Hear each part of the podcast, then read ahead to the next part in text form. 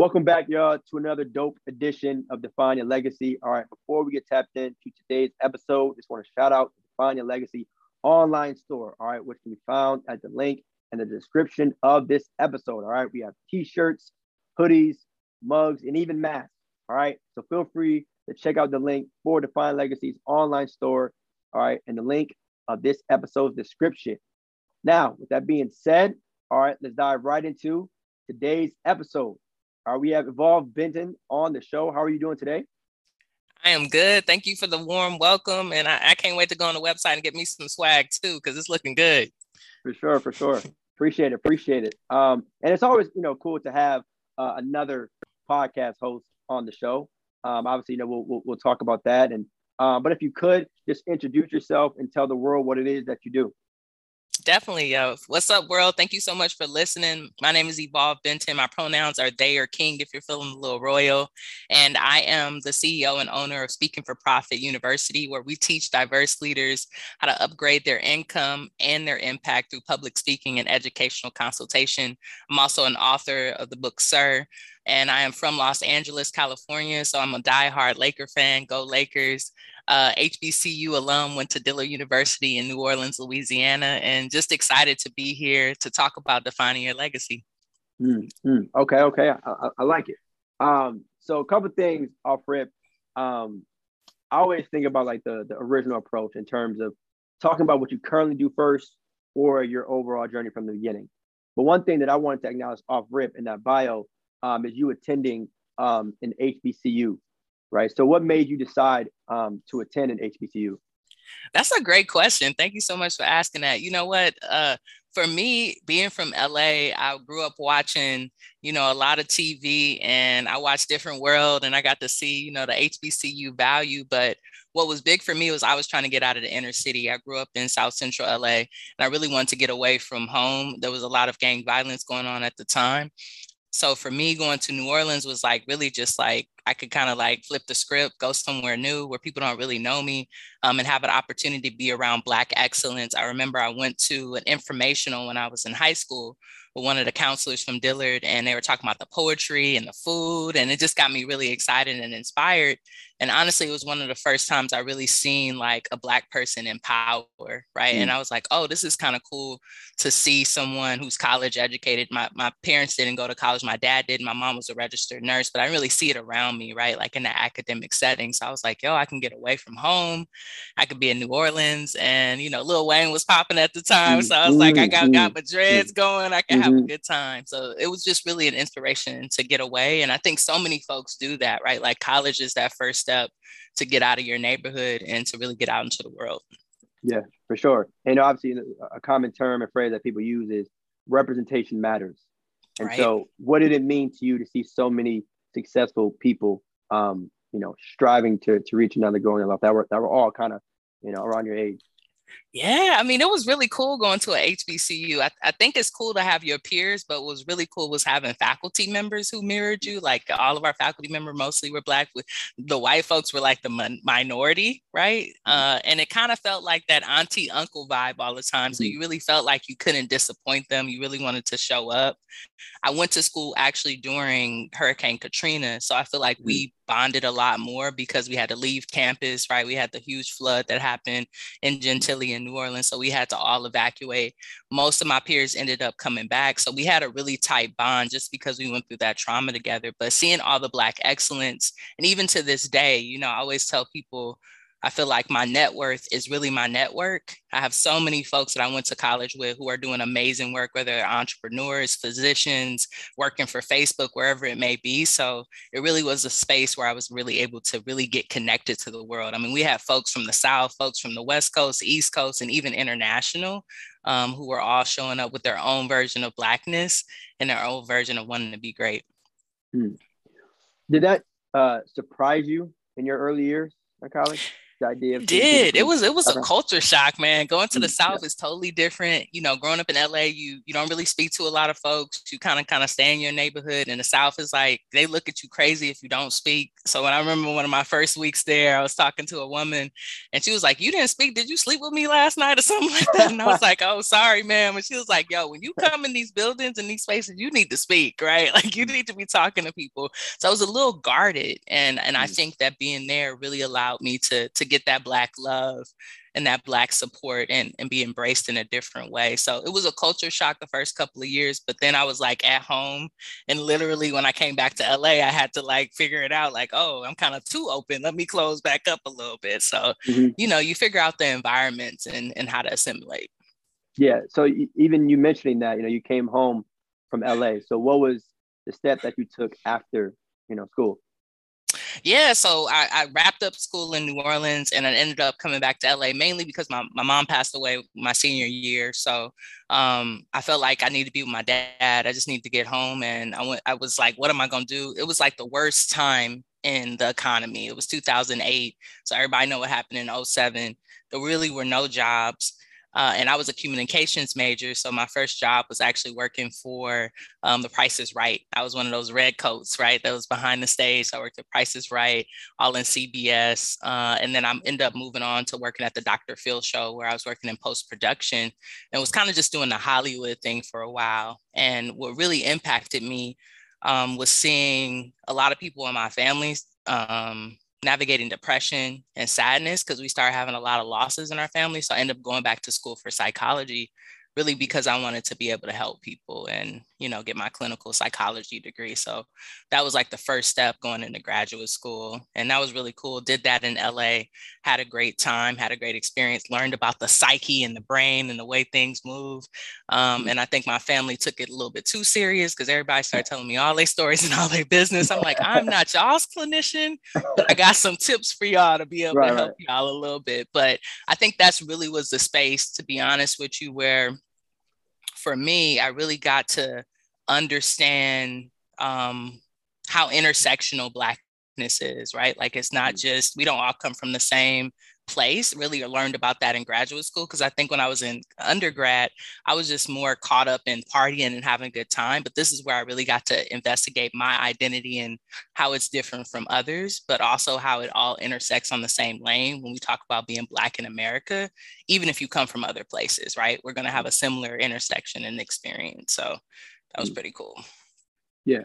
And, and talking about you know being black in america just you know the big picture um, having attended you know, an HBCU, as well as you know the conversation that you had, um, you know, with your family members, right? Um, do you feel that, you know, we're on the right path or trajectory? Do you feel like there's an overall shift happening, um, if you will, in front of our, our very eyes in terms of success and wealth and just overall opportunities? I mean, I think there's a shift in access, right? Uh, we have so many folks like yourself like me i think we're at a place where where people can get access very easily. You can learn how to to start an online store. You could you can learn how to hustle right? The hustling that a lot of people are doing on the street you can learn how to do it on the internet or from anywhere even from your phone right? You can mm-hmm. make money mm-hmm. literally from your phone. So i think we have a lot of access. I think where the gaps are is really like when we think about the income and the amount that people are still getting paid, which is what I like to talk to a lot of my clients about. Like, why aren't we asking for more? Right. As soon as we get the mm. salary, we're just like, oh, I got a good job, I'm gonna take it. But you mm. know, a lot of other folks and a lot of other cultures automatically go into negotiation as soon as they get a job. They're not thinking like I'm just gonna take that. They already know the company got a little bit more, right? So they mm. always ask for more. So I think we're still behind when it comes to the income levels. Um, we, we still spend a lot of money, right, on mm-hmm. things that might yeah. not actually make money. So I think there's still a lot of education to done to be done, but this is a moment of extreme access, which is why I try to talk to all my homies about like it's it's too easy to get in. You literally yeah. can get into stocks, you can buy yeah. homes, you can do everything from one device. We've never had mm. it like this before. So really taking advantage of this time that we're in. Yeah. I would say like most people are like a 20 minute YouTube video away from like right. entire life. And, right. that, and that's not an exaggeration. Like you put in a little bit of discipline and combine that with a little bit of action, and like you can really get active in, in today's world. Man, like YouTube University saved my life. That's literally where I started learning about financial liter- literacy. I literally found a video from the Budgetnista. I remember mm-hmm. this was like five or six years ago. I watched it and she was talking about um, really about saving, like saving mm-hmm. throughout the year. Cause I wasn't really a saver. I was just like, like I'll get money, I spend, I'll save a little bit, but yeah. I mean, what's savings for? So it really got me to my emergency savings. And then I was in a Facebook group with her, and that's where I met my first financial advisor. And he really taught me about like my credit, my first investments, getting my 401k, my RA, just the basics, right? Mm-hmm. Um, to understand how to like build wealth. So I'm so thankful that people do, do put out YouTube videos. I always tell yeah. folks, they're like, should I buy this course? Should I buy this thing? I'm like, start on YouTube University and actually see what you're interested in. Because if you're more interested and excited, then you'll actually do the course that you're going to buy. But I see yeah. a lot of people just yeah. buy courses and then, you know, they don't really do it because they're not really interested. Yeah. And I would say, too, following off that, like buying courses to me isn't the only step to take. Like courses are meant, you know, for you to take action. It's the right. same thing like when you when you go to college, like you're paying for something, yeah, but that doesn't mean that, you know, you're just automatically gonna get a great job. You have to apply the information that you know you you're receiving. Um, yeah, I wish they told me of, that in college. I didn't really yeah. understand that when we got out of school. I was like, I mean, I got a degree. They're gonna give me a job, right? And they're like, yeah, nah, you gotta what? build your network and you gotta know people and you gotta mm-hmm. apply, you gotta interview. Yeah. Yeah, the whole, whole process. process. Yeah. And do you think I shouldn't ask this question, but I'm going to. Do you think college is somewhat overrated in terms mm. of just knowing mm. what you know now?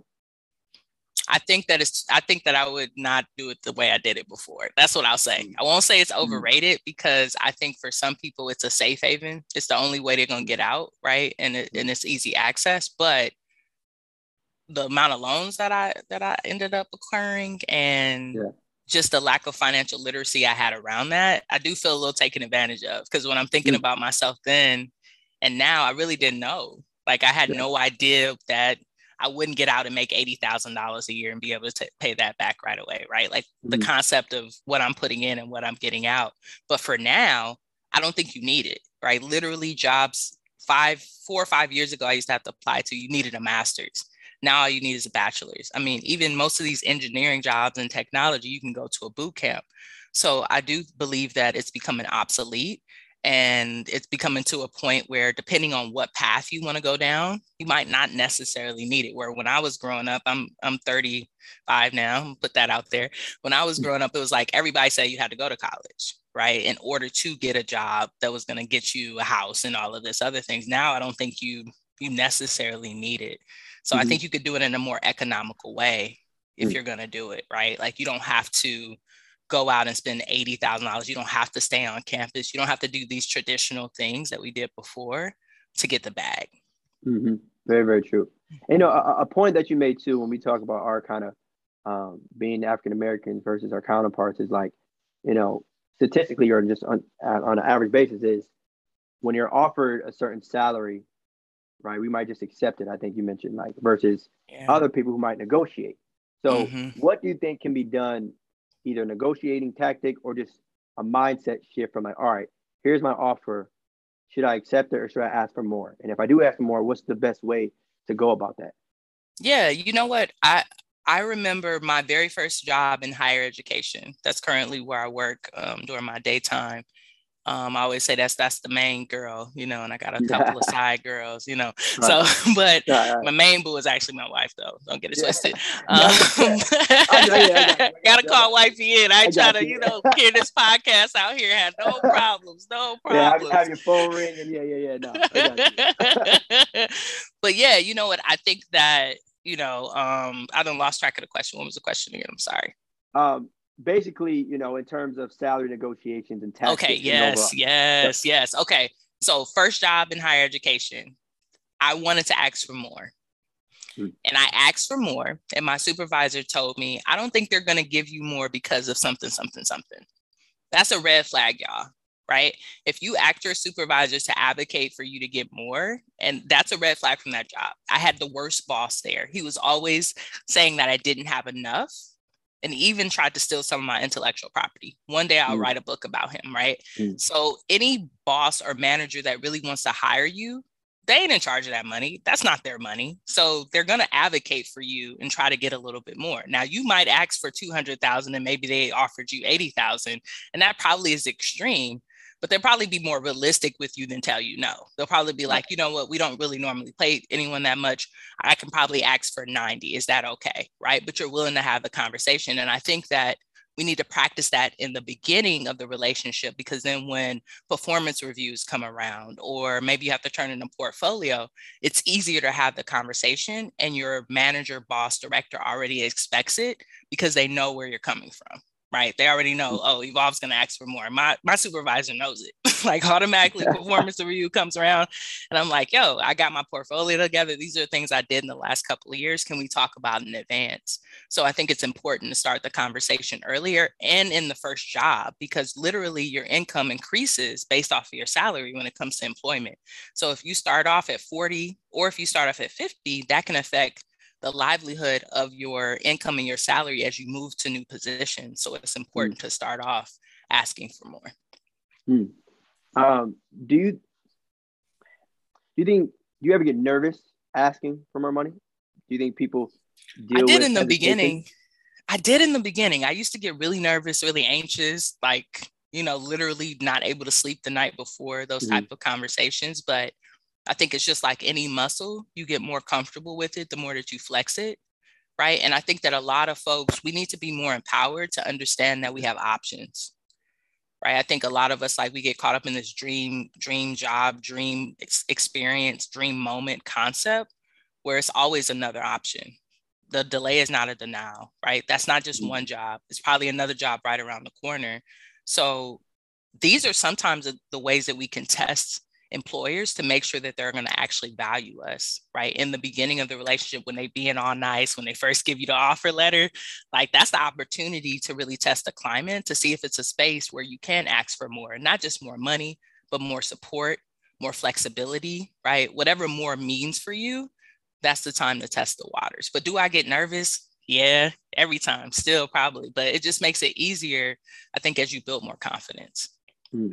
right. Do you walk in with any type of leverage though? As, as anyone like, do you think that's important as well? Because you know the opposite of all this mm-hmm. is if you know employer just says no, right? Like you mm-hmm. ask for a raise and they say no, mm-hmm. and then if mm-hmm. you really get too dicey and don't know your situation, you can mess around and I don't say lose your job, but be in a worse situation because it's like at the end of the day, if they decide to let you go, mm-hmm. then then what? So what would you say to someone dealing with no type of leverage at all?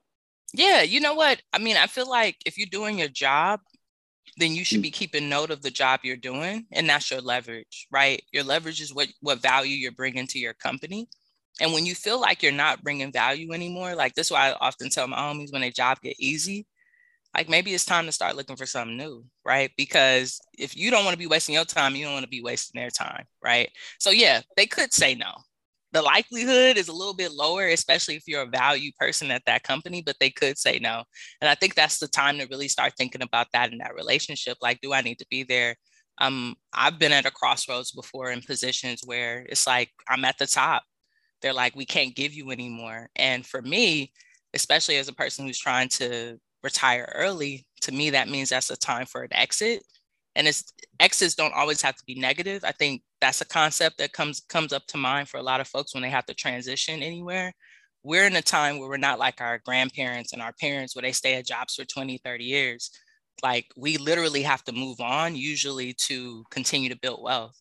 So i think like if you go and have a transparent conversation they can't do it it's a no then that's an opportunity for you to look at your skill set and see if you can apply for another job or move on in the departments to maybe another you know position that allows you to allocate some of those funds. Right. And it's all you know too about leveling up you know mm-hmm. this idea. Life is exactly. long. I know i know people say you know life is short but like you know it, it's all you know a journey you know really it is a marathon. it um, is.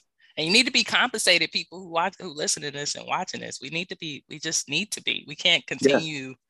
to be underpaid. That's just that's not a good for you. That's not good for morale and it's definitely not going to be good for the way you show up for the job. Yeah, yeah. Because I mean, you know, people have the opinion of whether or not money is taboo in our community, but I mean, at the end of the day, numbers are numbers. Right? So, you know, yeah, money is taboo until unless it's like a strip club or movie videos. Then everybody want all of the money, yeah, right? Yeah, then, then the conversation is real, and then you see it, and then oh man, everyone, I had no idea. We was all okay, cool. Um, but but even in that though, right? When we, when we talk about you know community, one one thing um, that I found you know to be very very dope is that you have you know obviously a platform and podcast of your own. Um, so talk to me too about that. Yeah, you know what? Actually, I got two podcasts, yeah. right? So, so my first podcast, podcast that I started was Boi Meets Wellness, and I started this as a passion project. Um, when I say the word boi, B O I, that means born obviously incredible. So I started interviewing incredible people around the world around entrepreneurship, financial literacy, and wellness, because I feel like it has to be a cohesion, right? You got to take care mm-hmm. of your body, you got to take care of your your money, and you got to take care of the business, right? You got to mm-hmm. handle it all. So that was my first baby and it went really well. We are we had like three seasons. We're on a pause right now, but we're actually going to be revamping in the next few months. Probably will bring you on there because I think that would be a great segment.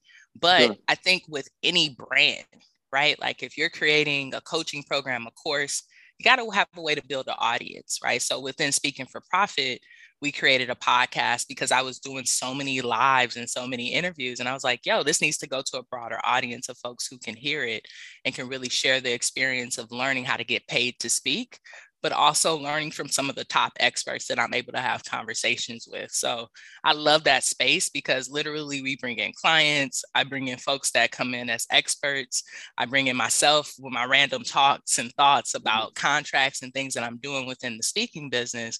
And we really give them like, a, um, I would say, a bird's eye view on what it means to be a speaker and what it truly means to speak for profit. So mm. it's been a great experience. I love podcasting because it's literally so easy. Like you and mm. I are here to have conversations and literally it's taken me across across the globe. I mean, I've mm. spoken mm. to people in Japan, Australia, everywhere, and I've mm. never been there, but just to have the touch point, it's just an amazing opportunity. Mm. And how do you started speaking? How did I get started? You know what? Yeah. This is, oh, how do you start it? Oh, you taking me all the way back. So yeah. as a kid, yeah. and I still have it now, I had a lisp, right? So mm. for me, I remember I had a speech therapist. This was in elementary school, and that was probably the first time where I had to practice speaking, right? Because it's a different kind. You're practicing different languages, different scripts, different words to kind of get the lisp away, right? Like they want to mm-hmm um, decolonize or colonize your tongue, the, way, the best mm-hmm. way I can describe mm-hmm. it. We're not going to get too political. But for me, I started off as a poet and as, as freestyling in like middle school and high school. And we had like slam poetry. So I would do those at like talent shows. And I actually got to undergrad. And that's when I understood that not only could I speak, but I also could probably do some trainings, right? Or maybe do some education. And being a Black queer person, at a Methodist college, right, there wasn't a lot of representation. So I found myself fighting for rights for LGBT people there, especially myself. I was one of the first people to wear a tux at coordination and I was fly as ever. But mm-hmm. before then, they wouldn't even let men, I mean, they wouldn't even let women, quote unquote, women mm-hmm. wear men's clothings at those type of events, right? So doing a mm-hmm. lot of pushback there. And I would say the launching of speaking business happened when I moved to the Bay Area about six years ago. I got here and I got a job and it was hella expensive. And I was new to my relationship with my with my current beautiful wife. Um, and literally, I went to go buy us a bacon sandwich and we had to split it in half because my paycheck was way too low after paying rent. So I was like, I need a side gig. What am I going to do? Let me try to use this voice. I started reaching out to people, seeing if I could speak at different places and literally a black woman in technology she gave me the tip i was going in to do a panel for pride month and she was like yo come through i want you to speak and i charged her $500 and she was like you need to charge at least $3000 and i was like oh really and she was like yes so i submitted my invoice and that was the first time I got like a high paid speaking opportunity. So shouts out to that black woman. She knows who she is. She always tells me don't say her name. And I appreciate that as well. But shouts out to black folks, right, who put you on game on like because you really don't know often when you're going to new industries how much you can get paid or how much you can like get paid for your impact. So I've been doing it ever since. And and how long ago was this? This was this about first... five years ago. Yeah. Five years yeah. ago. Okay. Yeah. Okay, Before okay. then, I was doing like training and development, but like for gift cards, right? I didn't really mm. understand that it was a skill set where I could actually charge a large amount of money. So I would go and do like, come and do an LGBT training at this event, or come and speak here, come and do a poem here. And I would just get whatever they gave me. I never thought in my head, oh, I should be charging these people. Hmm.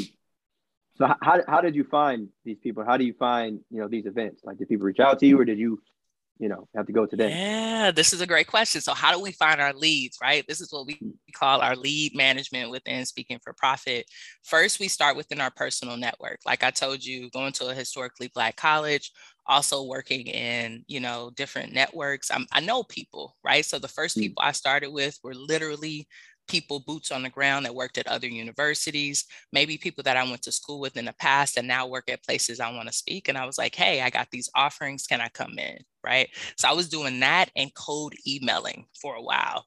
And then I was like, yo, this is cool, but it's not really working. So now my powerhouse is actually LinkedIn. I reach out to a lot of people and build relationships on that platform. And it's been super powerful in the way that you can connect with people. And even if what I often tell people, because they're like, oh, I meet people, but they don't want to pay me or they're not the person to pay me. And I'm like, you're building a relationship with them and they're at that company.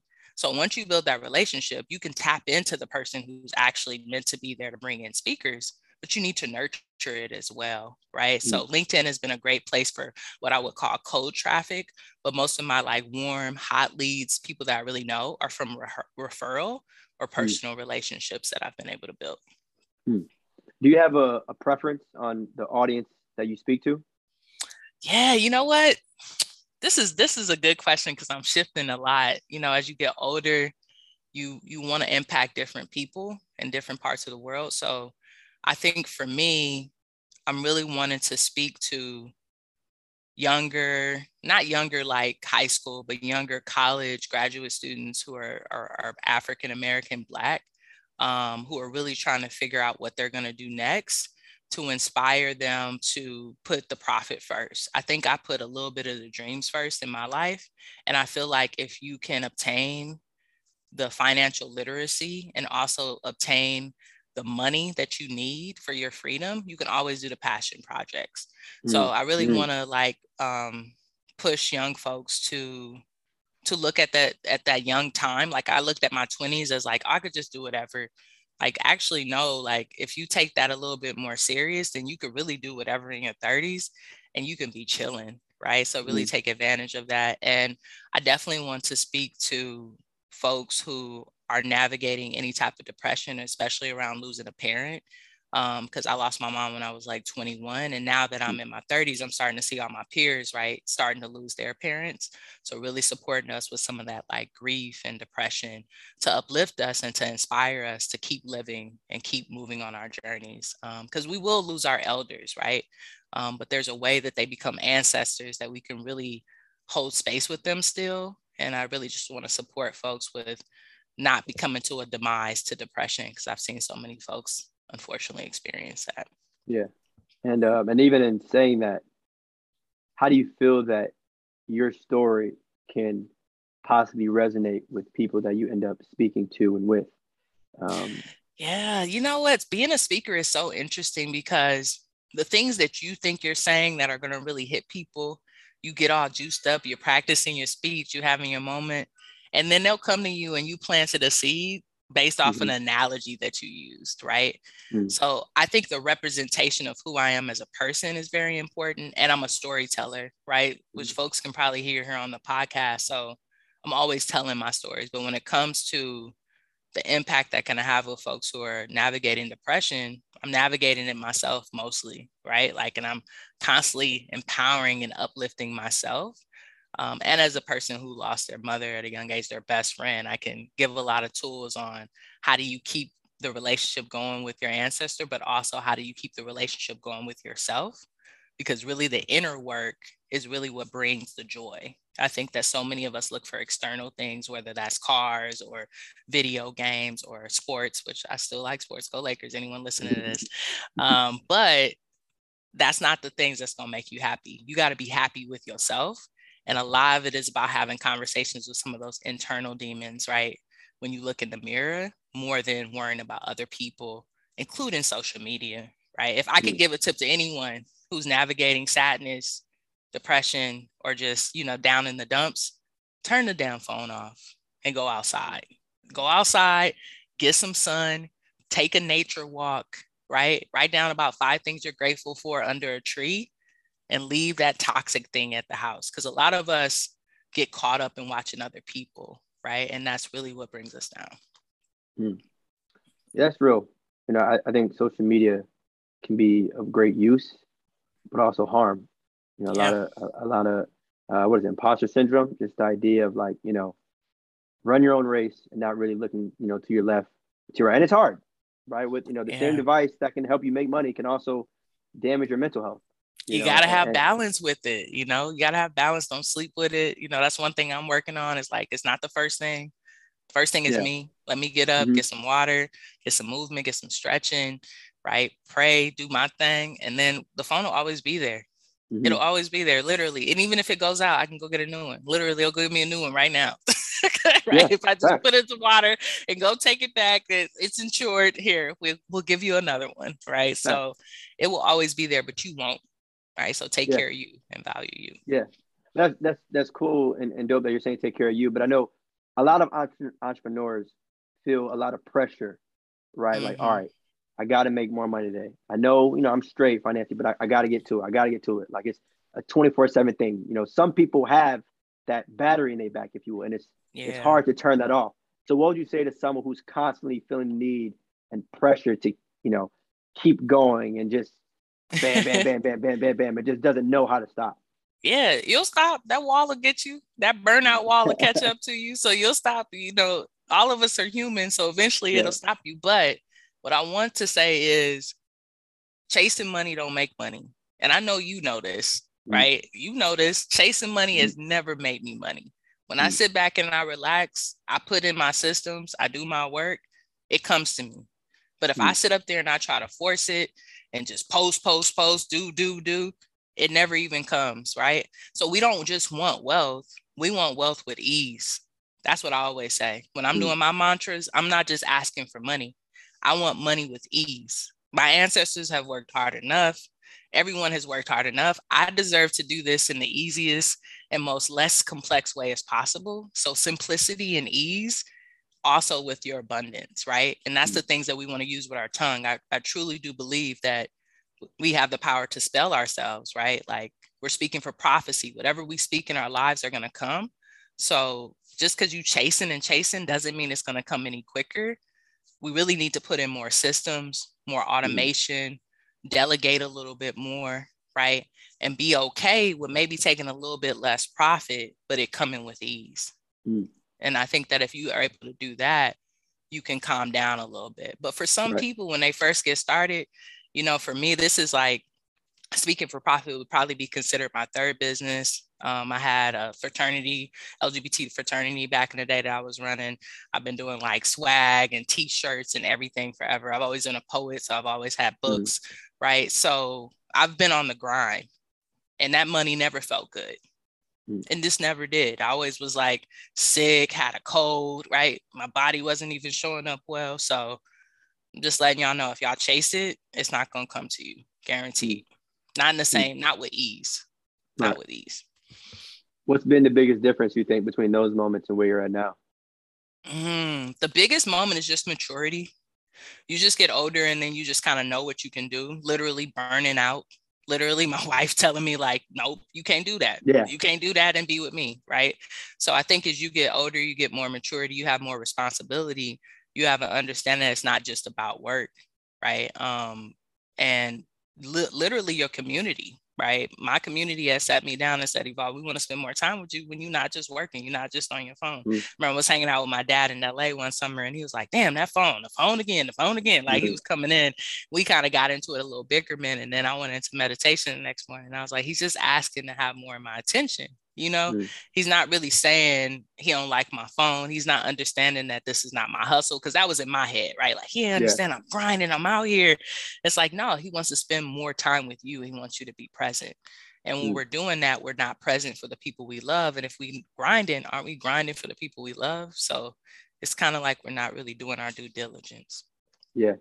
And that's extremely important that you say that because I think, you know, you work hard for those people that you're kind of ignoring in that, you know, situation. Not that you were ignoring, but just the idea of like I know, was ignoring them. You could say it. Oh, well, I yeah, I don't. You know, I'm and I love you, Dad. I love you, Dad, because my dad always finds a way to listen to all the things that I make. But yes, Dad, I love you. But I was ignoring him, right? Mm-hmm. And that's because I was definitely on the grind. I was in a different part of my life. I think the other thing, the difference now, is that I have been able to build a little bit more financial literacy and financial comfort. So mm-hmm. I always tell entrepreneurs, just like our life, we need to build stability in our business. So I have an emergency fund for my business. I have an emergency emergency fund for my personal life, right? I try to invest in things that make money in my business while I'm asleep and the same thing in my personal life, right? So making sure that we're building the same systems that build a foundation that allow us to do things with ease. And mm. in the beginning, it's not always like that. Sometimes you do got to just, you know, boots to the ground, grind it out, and get it to the point where it's stable. But I see so many entrepreneurs get a little cash flow and then they just go spend it, right? Mm. You got to add something to the business so that you don't have to be stressed out and you're not always chasing the next client, the next customer, the next next bag. Is that challenging to do though? You know, like because you know, as if you're struggling, because I mean, even your your story um, I think it was a, was it a bacon sandwich? Yep. yep. It was okay, bacon yeah, sandwich. It, it, I eat the pork, y'all. I'm sorry for people yeah, who don't, yeah. eat the pork.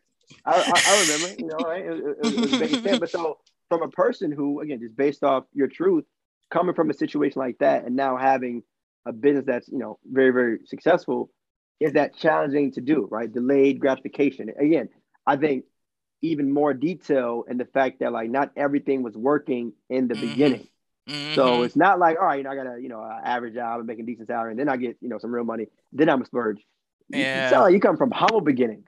So yeah. is, it, is it challenging to even just wait a little while? Oh hell yeah, you... it's challenging. Okay. It's really challenging, and I think you just you learn, right? You fumble and you learn. So I remember when I wanted to buy my my my wife her engagement ring. Right, this was my first test with really with money in my head. Like, oh shit, I gotta move money to do money. So I stopped buying sneakers and I love sneakers. Mm-hmm. All my homies know this. Watch, let's listen to this, watching this. I love shoes, like $200 shoes. So I stopped doing that and put that money towards the engagement ring, right? So mm-hmm. I could mm. start saving, right? But then when I bought it back in, I created a money rule. So this is what I do for myself. If I want to buy a pair of Nikes, buy a pair, got to buy a share. That's the rule. Mm. So it ends up being like if I'm going to buy this liability, I'm automatically going to buy an asset. And that's what I try mm-hmm. to do with anything. So I want a new laptop, right? I, I'm calling that in for this year, right? Because I got my work laptop. That's what I work off of. But I'm like, I need my own laptop. I need my mm-hmm. own things, right? That means that I'm going, if I'm gonna spend $2,000, I need to spend $2,000 on shares of Apple as well, right? So, and I've been able to create these money rules in my head. One, yes, to make more wealth, but also to deal with my trigger around consumerism, right? Because I told you I grew up in LA, everybody trying to look fly. You go to the mm-hmm. mailbox, everybody trying to look fly, right? it's just kind of like where we at. Everybody, what you got? You got the new this, you got the new that. So growing up in consumerism and that being passed down in my family, this is the way I'm trying to heal some of that. So is it easy? No. But what in life is really easy, mm-hmm. right? So I think that started from humble beginnings, definitely had like some forks in the road. But for me, it's all about discipline and all about giving yourself more time, right? Mm. More time with it, learning a little bit more and more at a time. And when you make a mistake, not shaming yourself, right? Understanding that you live to see another day and you'll be able to do better, right? A lot of entrepreneurs get caught up in like, I messed up, I messed up, it's all over. And it's like, it's not all over. You just didn't make money today, right? right. Go make money tomorrow, right? And it'll be okay. Yeah. And I mean, there, there's a couple of notes I want to highlight from the story that, that you just mentioned. Um, yeah. Um, one is that as a consumer and investor, you can always do both. Yeah, right? I know a lot of people will sit and tell you like, you know, don't buy Nikes or don't buy anything that you enjoy. I promise you, all, you can do both, right? Like yes. there's, there's, no law that says now.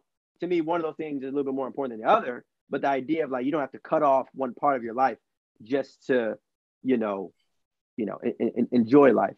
Um, but mm-hmm. also too, remaining disciplined right? Yeah. Telling yourself, you know what, I like these Nikes, you know what I'm saying? I rock one, but at the same time, I have to make sure that I hold myself accountable because if you don't, who will? Who gonna right? work? Exactly. And also too, to everyone out there, and you brought up a very, very um dangerous topic, I'll say. and that is, you know, sacrificing buying sneakers and saving for an engagement ring. Mm-hmm. So, what was your thought process behind that? Because that's a very that's a as we know that is a very common mm-hmm. mindset for for a lot of people. It's like, all right, you know, should I really you know save for you know Shorty's ring, or should I really get active for myself? So what? what your, I'm just saying, that's like a legitimate you know thought process that people have at you know um, mm-hmm. in life. So what was your your thought process um, behind all that? I mean, I think of course love, you know. Yeah, you know, love and right. and I also knew that they weren't serving me. Like, you know, you see the boxes just piling up. I mean, it's cool, but it, it never is going to be that. Right. And I think for me, I think in the back of my head, now this is forward, right? This is present mm-hmm. day. I think I knew that this would reshape my consumerism, right? Like I knew mm. like if you can let go of this, it's almost like when you're going on a diet and you got that one last thing that's your favorite, right? Like you like, you know what? If I can get these M&Ms out of my face, then I know mm. I'm going to be good cuz everything right. else is kind of easy for me, right? Like everything else is like I'm not attracted to that. I don't need to buy that. So I'm like if I could actually get this together and get this discipline, then I probably could do anything right? So mm. I knew that it would be challenging. And for me, that's a part of love as well. Like I love a good challenge. So I mm. really wanted to be able to do that. And I also knew if I didn't do it, the money wasn't going to come from from my daddy. It wasn't going to come from nobody else.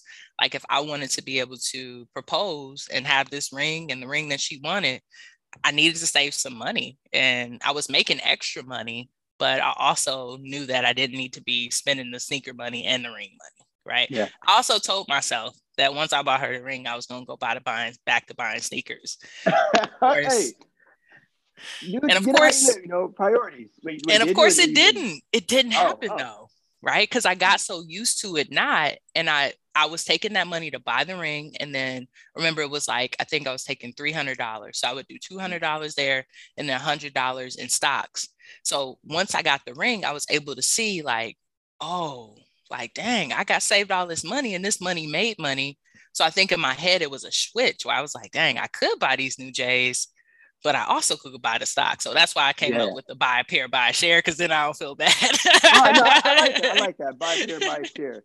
But I would say too, though, to your um your laptop example, I think to me, in my opinion, the slight difference between those is that that laptop is more of an, an investment opportunity. It is. Yeah. And so I think one thing that I also want to hit home as well is like it's okay to spend money on yourself yep. when it's an investment, right? Like they mm-hmm. always say, you know, the best investment you can make is in yourself, but that really is true. Like yep. stock market could tank tomorrow. I hope it doesn't. Yep. Real estate market not. could crash, right? you will have a serious problem if it does. But just yeah, but like, we got we get to get go on sale, go on sale, so right. we get the out. Yeah, you know, yeah, of course, of course. There's always you know two sides to look at it, but like the idea is there's certain things in life that you can't control, no matter what yeah. any guru tells you. Like nobody knows what's gonna mm-hmm. happen tomorrow. But what you pour into yourself, money wise, education wise, all that, that stays with you. You know, yeah. so I just want to um, you know, acknowledge that part. Like I said, I, I think it's a pretty pretty uh, cool part of your story. Um, yeah. but speaking of story, do you do you feel that everyone has a story? Everyone has a story. If you're born and you're you're a human, you got a story. Now, if you're a clone, which I know some of y'all are out there, I've been watching the movies.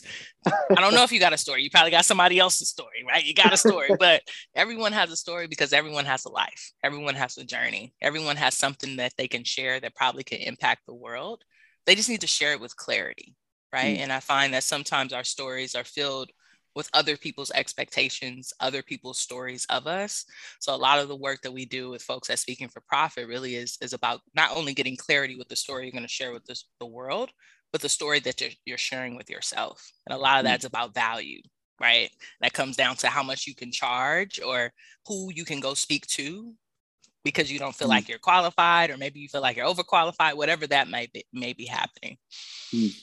Yeah. And, and you mentioned, you know, obviously, you know, you're speaking for profit community. So could you talk to us too about the, the people that you've helped either get started um, in the public speaking business or just the idea of a, a mindset shift that, um, you know, you may have been a part of in terms of people who have really um, got going with that? Yeah, yeah. So we we started speaking for profit university actually during the pandemic, right? So mm. I come from a family of my mom was a registered nurse. I mentioned that my my grandmother was a caretaker. I have physicians in my family as well. Everybody's always telling me you're gonna work in a hospital, which is so funny mm. to me because I hate blood, right? Y'all, I mm. cannot do it. Y'all take me to the movies. I'm the one over here like, ooh. my partner literally be watching stuff about people like murder. She's obsessed with it. And I'm like, how did we get together? Because I cannot yeah. I cannot do any of this, right? It is not for me. So we started during the pandemic and I really started with my friends, with my homies. I was like, yo, I'm getting paid on Zoom. You need to be getting paid on Zoom too, right? Get this money, get out here and speak. Virtual. And virtual. Yeah. Okay. I haven't spoken person since 2019. Every my whole mm. business went virtual. Damn right? Exactly, okay. right? So I'm, yeah. I'm literally here from you. Where I'm here with you right here is where I make my money. So I got the homies. I was like, yo, let's do this. And one of my friends was like, you should do a course. And then I was like, I don't know how to do a course. So I started looking it up, started trying to figure it out, YouTube University. And then finally I was like, I'm going to actually do a coaching program. And the reason I decided on a coaching program was because I did courses that I didn't finish. And I really wanted to make sure that people actually got value and actually mm. got paid right? So some of the top results that we've been able to see from our students, and most of our students, I would say, social workers, therapists, healers, a lot of diversity, equity, inclusion experts, a lot of influencers and folks. Uh, folks have been able to land speaking engagements usually within two months of working with us, and that's anywhere between 3000 to our top paid client who just got an $80,000 speaking engagement for um, 12 weeks, which is really dope. So she's getting paid a salary, usually a salary yeah. in 12 weeks. And mm-hmm. financially, that's great, right? Those are financial wins, but the wins that really like make me feel good as a coach are people being able to leave jobs that really weren't mm-hmm. serving them, people being able to buy property, and people mm-hmm. really being able to invest in their children um, which is some mm. of the cool stuff that I've been able to see some of my clients do. So shouts mm. out to all the students at Speaking for Profit University. Thank you so much for continuing to support us because all of our enrollment fees literally go back into the pro- program. So at least three to 5% of each enrollment fee we're going to be putting into a scholarship fund so that we can start mm. welcoming people who might not have the financial capacity uh, to pay for our university. Yes, that is defining your legacy right there. That is defining your legacy. Definitely, definitely yes. appreciate that. And just the idea of you know education being passed on. Um, mm-hmm. but so I can only imagine, right? The the very first check you got from your speaking engagement, I'm sure it felt great, regardless of the number, right? The fact anything higher than zero is money. Yeah. Um, but what does it mean to you now to know that you're helping people to do the same? Mm, it's way more powerful now, right? Like, I mean, I love still going to speak, but it just means so much that I'm changing people's lives, but also that they're able to see themselves in just such a bigger light on how they can impact the world. Uh, it's way bigger than I thought it was going to be. Literally, like I started with the homies and I was like, yo, I'm mm-hmm. just going to do this thing. And now that we've really been able to, like, I've been able to meet people that I didn't know, right? Does that make sense? Like, they're not yeah, in my yeah. network. Um, I have a client working with right now in Ontario, Canada, and she is like really passionate about building Black wealth and having conversation with affluent Black families and how to filter yeah. that down. I'm actually going to send her to you because she would be a great person on this podcast. Sure. But just being able to be connected, I love being the connector to be able to be like, yo, you be great for this and you should meet this person and seeing people just grow and build wealth, but also be able to change their families' lives. Like it's just so powerful, man. Like I, mm. when I secure a bag, I'm happy, but when my clients secure a bag, I'm just like, yo, like, because you could see the change, right? You could instantly see the change. I had a client; she was a she was a clinical psychologist, and she was charging four hundred dollars to go and speak in these places. And I was like, "Girl, you got to go up in price." Mm. Now she charged four thousand dollars, and she'd be mad at me mm. like, "Bob, they want to pay me two thousand, right?" Like she's so sassy mm. about it. but just to see her mindset shift, and for her to know that she has that much value like I, I told her, she mm. can be a powerhouse anywhere now, whether she has to go back to be an employee or not. That concept of knowing her worth is going to take her so far. Growth, growth, right there, and, and shout out growth. to her. And this idea of, you know, you know your price after a while. Like sometimes, you know, it might take time, but yeah, get to it, get to yep. it, and uh, yep. know your uh, price.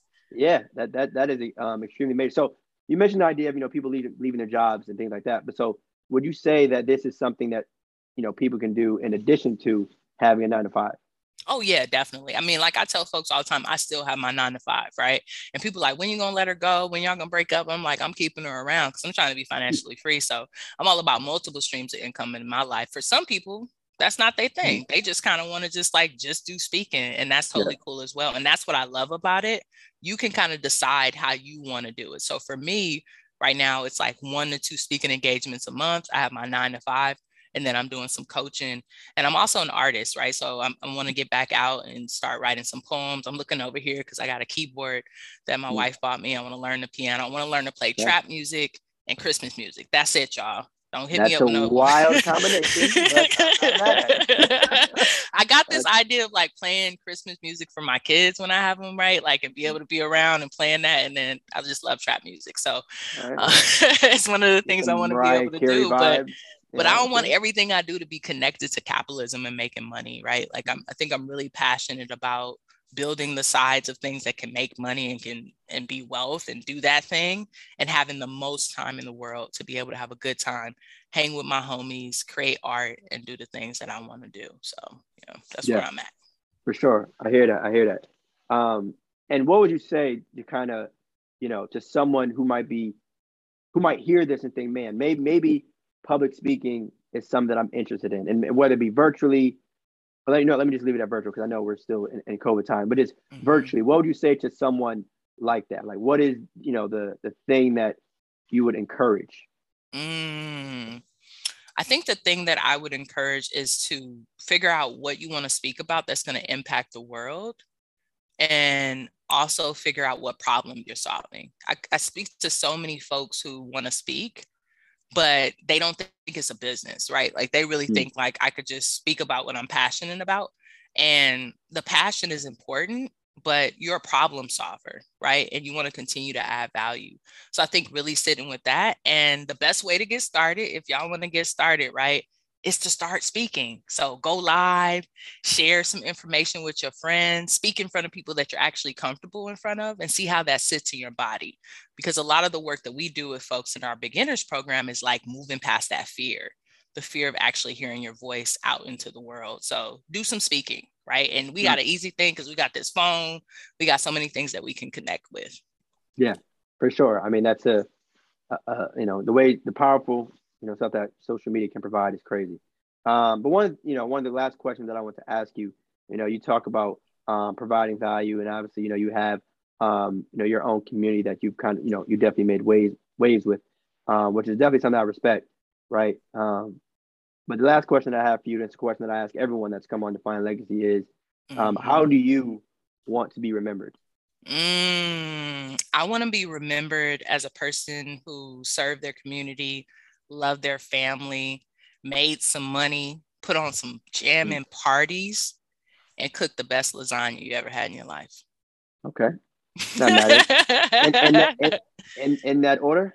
in that order, yeah, man. Got you know you. what? I was thinking about that recently because my mom passed this lasagna recipe down to me and I make it for my partner. And I was like, man, I think I got something here. I think I'm leaving this here on the planet and people gonna really dig it. But yeah, mm you know, I just want to be left here, like people re- remembering me serving the world um, with my voice, right, with my mm. impact.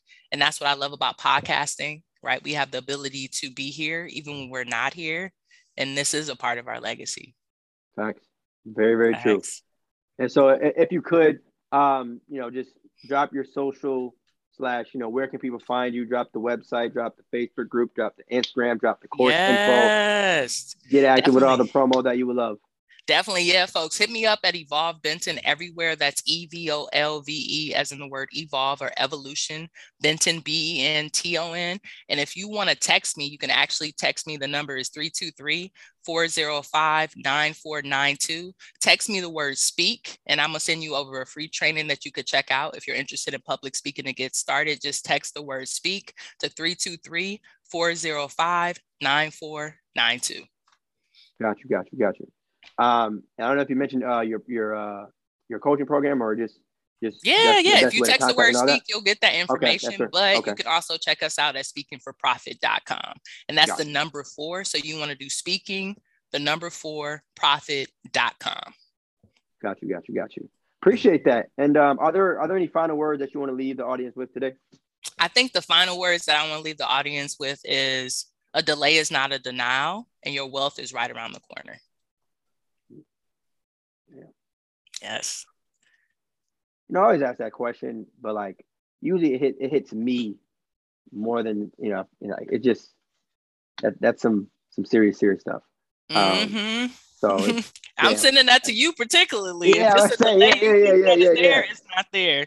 Facts, facts, facts. Um, but yeah, on the Defiant Legacy front, again, you know, subscribe to the YouTube channel, um, Instagram, uh, Facebook, Twitter, Apple Podcast, Spotify, TikTok, everywhere. All right. And again, check out the link um, in the episode's description for the online store and everything like that. Evolve, thank you again for being on the show. Thank all right. Just like that, y'all, we gone. Peace.